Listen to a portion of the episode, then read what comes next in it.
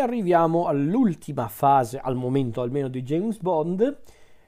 targata 2006, l'inizio ufficiale di questa nuova fase di James Bond, nuova per davvero, perché infatti nel 2006 con il film di Marty Campbell di cui parleremo tra poco, Bond non solo cambia interprete ma riparte da zero. Praticamente questo film riavvia per davvero la serie.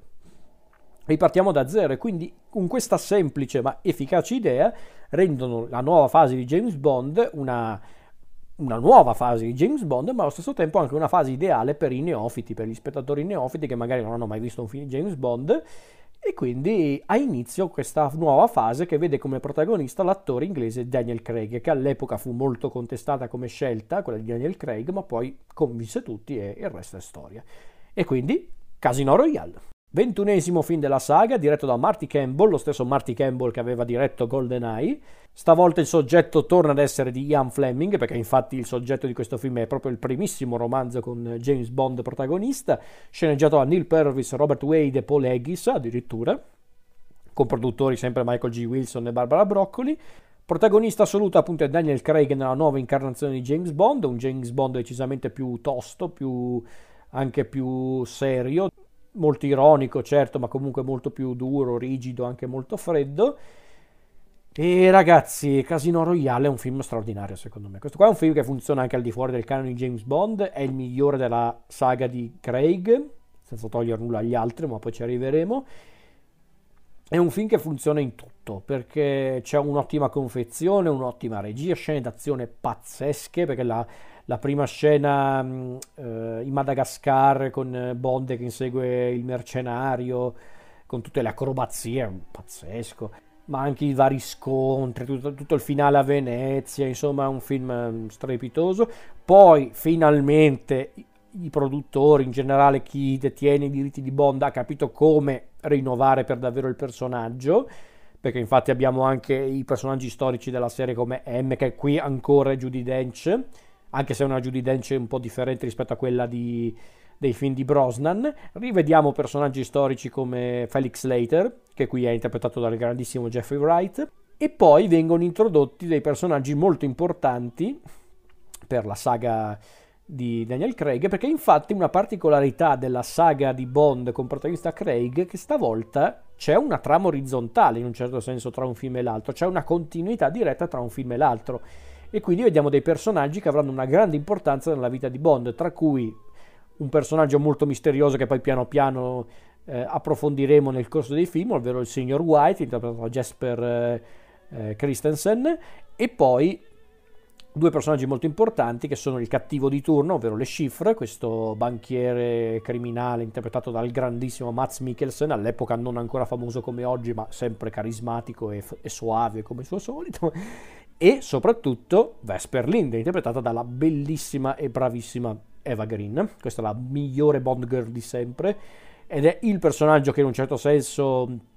assume praticamente il ruolo che aveva avuto Tracy eh, nel, nel, film con George Lazenby al servizio segreto di Sua Maestà ed è infatti la donna che ruberà il cuore di Bond e che segnerà la vita di Bond. E questa è una cosa che ci sarà in tutti i singoli film con Craig, il peso di quello che è successo con Vesper. Poi per il resto il film davvero è avvincente, è efficace. Io quando vedo questo film penso sì, questo è un Bond fatto ai giorni nostri. Un film di James Bond che si adatta ai gusti dei, degli spettatori di allora, senza però essere una roba indigesta ai fan della saga. Anche, ovviamente ci sono stati dei fan della saga che hanno ovviamente rotto le scatole per tante cose, ma se non hanno ancora capito che i film di Bond si rinnovavano ogni volta, non so che cacchio avete visto fino a quel momento. Quindi era un film d'azione, d'avventura, thriller, un po' anche di spionaggio, ok? Molto più terra a terra rispetto a quelli precedenti, qui per esempio non c'è l'elemento dei gadget, non ci sono Q, non c'è M, non c'è Moneypenny, non ancora almeno. E ragazzi è un film fantastico secondo me, è un film davvero fantastico perché l'azione c'è ed è servita alla stragrande, il ritmo c'è, il nuovo approccio su James Bond funziona, funziona, Craig riesce a creare un James Bond efficace, un James Bond che ha tutte le caratteristiche tipiche, tipiche di Bond, l'eleganza, il fascino, anche l'ironia, ma è un Bond anche molto più secco, molto più schietto e su certi aspetti anche un po' più immaturo, tra virgolette, cioè, non che Bond abbia mai brillato per maturità, per carità, però è immaturo nel senso che è ancora magari a volte un po' ingenuo, a volte eh, non è abbastanza cinico come vorrebbe far credere ed è una bella cosa perché comunque questo dà l'idea proprio di un senso di continuità tra un film e l'altro che si noterà anche nei film successivi. Poi comunque non mancano gli elementi tipici di Bond, come appunto il cattivo eccentrico, che, eccentrico nell'aspetto perché qua le cifre non ha le caratteristiche più pittoresche di tanti cattivi storici della saga, però c'è questo elemento molto strambo nel fatto che lui ha questa, quest'occhio rovinato che gli fa lacrimare sangue ogni tanto, che è proprio una caratteristica proprio assurda, che però lo rende molto più inquietante di quello che è già, perché Mats Mikkelsen, oltre ad essere carismatico, è anche molto sinistro ed inquietante. Ed è interessante, tra l'altro, come abbiamo voluto prendere le cifre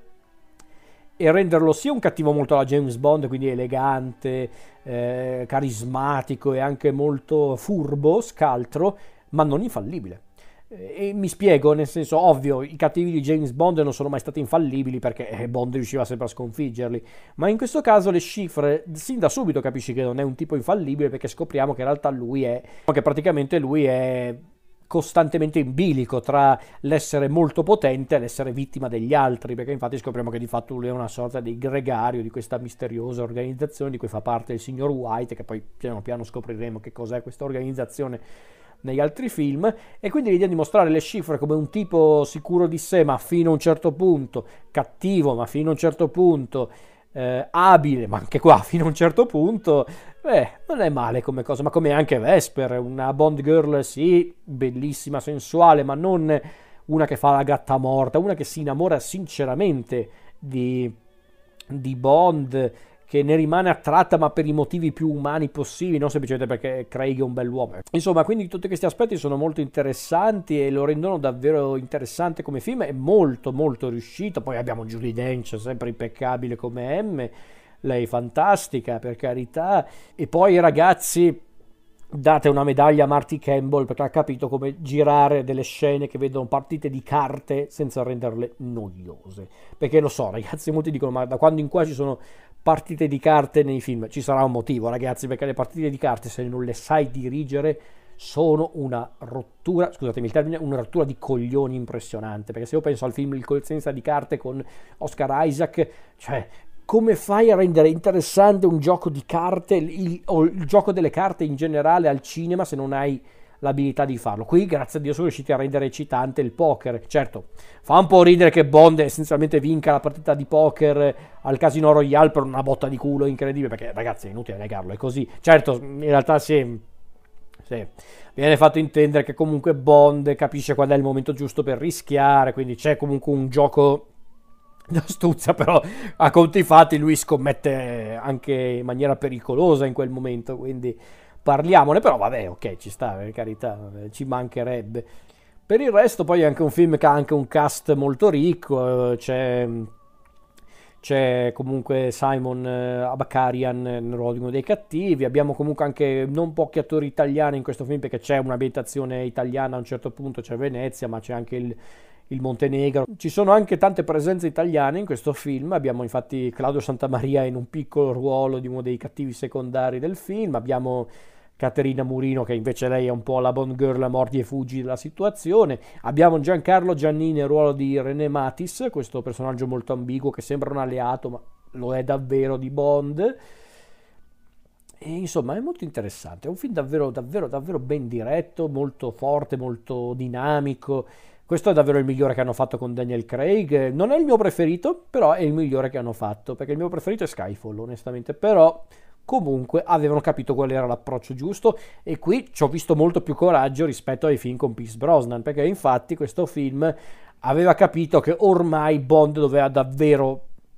fare un po' tabula rasa di tutto quello che aveva fatto fino a quel momento senza però distaccarsi troppo dallo stile della saga di Bond però rinnovandolo per davvero. infatti l'hanno fatto perché sono riusciti a rinnovare tante cose. In questo momento non ci sono ancora tutti gli elementi più eh, noti e stranoti della saga di Bond, però piano piano sarebbero tornati. È anche un film che riesce a contestualizzare il mondo di Bond all'epoca di allora, ovvero gli anni 2000 post 11 settembre, la presenza costante del, delle conseguenze del, dell'11 settembre si fanno sentire, forse ancora di più nei film successivi, ma qua comunque non sono da meno, quindi un film davvero incredibile. Questo davvero è uno dei miei preferiti in assoluto della saga di Bond e lo dico senza problemi perché per me questo è davvero un gran film. Un gran film d'azione, non semplicemente un gran film di Bond, è un gran film d'azione.